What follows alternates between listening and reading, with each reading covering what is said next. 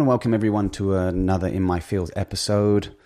Um, I think today's episode we're going to talk about, I guess, relationships. I'm getting a, a, a bunch of messages to talk about relationships, and you know, based on my last few podcasts of the two emotions are love and fear. Um, and I want to dive in on how that relates to kind of the relationship aspect of it. And you know, relationships can be anything: friendships, love, um, and everything in between, um, just human interaction. So before we start, you know, it's um, I always want everyone to ask themselves, and you know, I I want to invite you guys, the listener on the show, you know, have conversations, open conversations about life. I've had some previous um, amazing listeners on the show who um, have been sending me amazing messages and coming on. And so I'd love to hear from you. Leave a review, leave a comment on on Apple Podcasts, on on my socials, or anything. Just um, I'd love to hear from you. Uh, but as you know, how I usually start the show is thoughts, feelings, you know, emotions and conditionings and beliefs and knowings and everything that is on you and the inside creates your outside exterior. So, how are you feeling right now in this moment? Um, and really think about it. Really think about how you are feeling. I mean, I think the reason partly why we have these kind of emotional issues is because we don't speak about how we feel. And I think that can be quite detrimental to A, you as a person, and B, your health. I mean, you shouldn't hide any emotions or the way you're feeling to anyone. And that kind of leads me into this kind of relationship talk. Um, so, how am I feeling? I'm feeling honestly amazing it's been a great few days for me, not not physically, um, just emotionally, been really really great within myself. Um, been in, really enjoying, I guess, I enjoyed the weekend. Um, obviously, the long weekend and July Fourth and everything else. Um, just spent some quality family time. I mean, I talk about leveling up a ton on this show, and I feel like I'm consistently doing that by you know researching and and and reading and doing this podcast and speaking to to, to listeners and anyone who who hits me up um, is starting to feel really great within myself. Um, and as you know, you know we're all the master and commanders of our ship, so we can do that. But it you know it takes work. It takes consistent work. And you know, i am trying to master the art of when I think something negative, I change the idea of it and the frequency of it to uh, just change it. I mean, I'm not I'm not hiding it. I, I know it's there. I can I can hear it. I can see it. I can feel it. But I change the frequency. You know, if you feel at home and you, you're sitting there, go, well, I'm I'm not good enough for this, or I can't do that, or I can't do that. Change the frequency. I can do those things. I am good enough.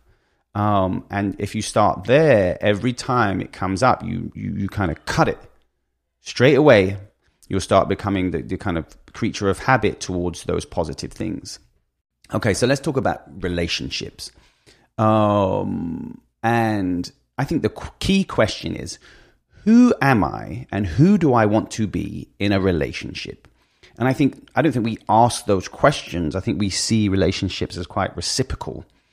Um, and again, you know, my inspiration behind this is Conversations with God, book one, incredible book, um, which is essentially a, a, you know, a text written by God through someone but I mean, practically, what what is said in the book by God, it's not a male or a female, it's not anything else. So you have to kind of get rid of those stereotype notions of of God in terms of humanness and just let go of the idea of what you think it is because it's everything. Um, and again, you know, I'm not from this, I'm not religious or any of those type of connotations, but something resonated deep as I'm re- reading and finishing this book. So who am I and who do I want to be in that, that in, in a relationship? And I've never asked that question for myself entering into the relationship, um, which can, which has always led me to be detrimental to the relationship. Um, and you know, most people enter a relationship with what they can get out of it, and and it may not be a, such a um, a selfish way as I'm explaining it, but in terms of you know we now see love as reciprocal. You know, I'm doing this because of this, or I love you because you love me back. Yeah, so most people um, enter into a relationship with an eye toward or, or what they can get out of it rather than what they can put into it. And I think that's the mistake we make in, in all relationships. And this is me speaking from experience. Um, it's not obviously a conscious thing that you're, you know, I, I'm getting this to get this, but I think it does become a subconscious thing because that's the kind of way we've been trained in relationships.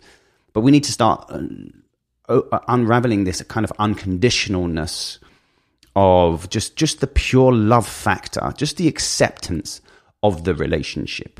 Um, and you know, I'm going to read some quotes as well from the book to kind of dive into kind of what I'm um, talking about as well. And I think the purpose of relationships is, is to decide what part of yourself you'd like to see show up, not what part of another you can capture and hold.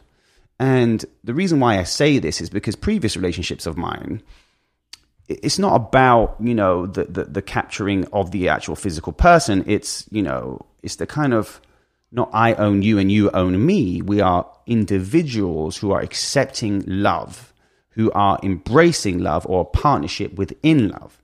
And another example is when I stopped worrying about the person, and I talk about selfishness a lot, even though it's kind of not specifically related to this is the natural trait of children is that's mine. And it's okay you know i understand that. Um, when i stop worrying about uh, the per- uh, any well my current relationship when i stop worrying about that person in the relationship you know for example uh, where is she? What is she doing? Is she okay? Does she still love me which which at the time came with a lot of unhappiness and arguments and everything else because that was my attraction. It was these questions that came from a fear based of of once i'm in that relationship am i going to lose that person? And i think that's where we make the mistakes in, relation, in relationships. So i switch those questions internally. Am i okay? Do i still love me? Who am i? And who do i want to be? And this this was for both of us. This was for both of us then we started really, really growing, growing together with no resistance, just pure love and acceptance. And to be honest, that's when the actual true relationship started for me because it was the acceptance of the other and embracing yourself within the relationship. Because, you know, you cannot, as I talk about everyone, you cannot manifest for someone else. Your energy can intertwine with someone, of course, but you can't physically man- manifest something for someone else. So therefore, they're individuals, even though you're a partnership in a relationship and, and, and, you know, in love per se, they are still individuals in this universe. And I've come to accept that and I love that now. But there can be a fear element of that, you see, because when that person who you love, you know, love sets you free, as they say, you have to look within yourself, you know, do you love you? I think until you love you, you can't really truly love someone else. And I'm not, you know, again, it's not the the kind of romanticized version of what love is of or Disney movies or any type of stuff. It's just being okay and accepting yourself. And I think that's super, super crucial. And I think, you know, there's, you know, I've had relationships where I felt like the other person saved me from something. And I think that puts such um, a pressure on the other person and sets a foundation for that relationship, which I'm not saying is negative or positive. I mean, that person could have saved you, but then it's, it, it was you that allowed you to be saved and you that attracted the saving, just as the other person was attracting someone to save. Um, and we have to understand our individuality within our our relationships and acceptance and the love aspect and the unconditionalness of it. That's when the true happiness starts coming in and the acceptance of this is my life partner. This is who I want to be with. This is amazing. This is, I feel amazing within myself. I'm the, the, the ultimate manifester of everything I see in front of me. I am love. You know, I am whoever you want to be, but set the precedent of who you are, then enter into the relationship. Because I've done it so many times, you know, I, I change for someone else because that's what you think they want. Well, maybe it is what they want and then you start losing yourself.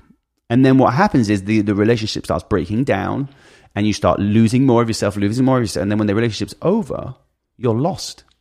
And it's the fear element of, I don't know who I am anymore, on top of I've lost someone who I love. But to me, that's not really love because you wasn't who you were. You wasn't honest within yourself. You didn't love yourself. And I think until we do that, that's where true love um, unconditional love, not romanticized love or all these type of notions, but who you want to be in the relationship can truly thrive within that love. I'm going to read a bunch of quotes from Conversation with God. It says, um, and kind of elaborate on them. It's very romantic to say that now your special other has entered your life. You feel complete. Yet the purpose of relationship is not to have another who might complete you, but to have another with whom might share your completeness. And this is kind of back onto my point of, you know, deciding who you want to be in the relationship and understanding your power. You are love, and the other person is love too.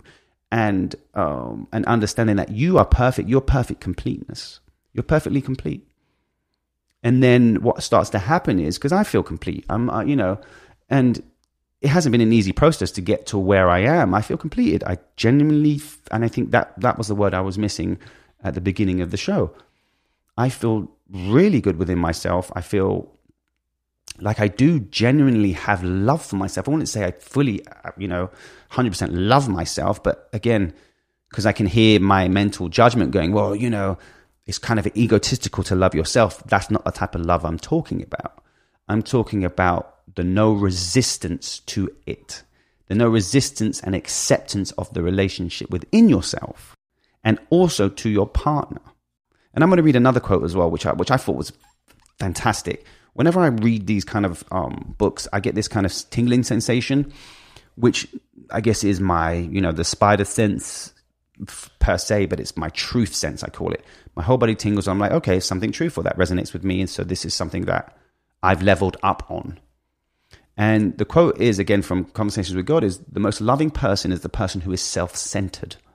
And again, my my my my ego or my conditioning is saying well self-centering or self-centered person is someone who is selfish and unloving and all that type of stuff that's the conditioned version of self-centered self-centered it means you are one within yourself. You understand your power. You are love. You are god. You are a creator of your whole existence. You are the attraction of the great relationships as well as the bad relationships as well as the the great friendships as well as the friendships you don't want to see anymore. But you are the accountable accountability magnet to these things. And this is why I say for you to feel complete within yourself, to bring it to a relationship, to allow the other person to feel complete also, and have this uh, acceptance and allowance of not wanting to change that person because that's not what love is. Love is growing together, growing within yourself.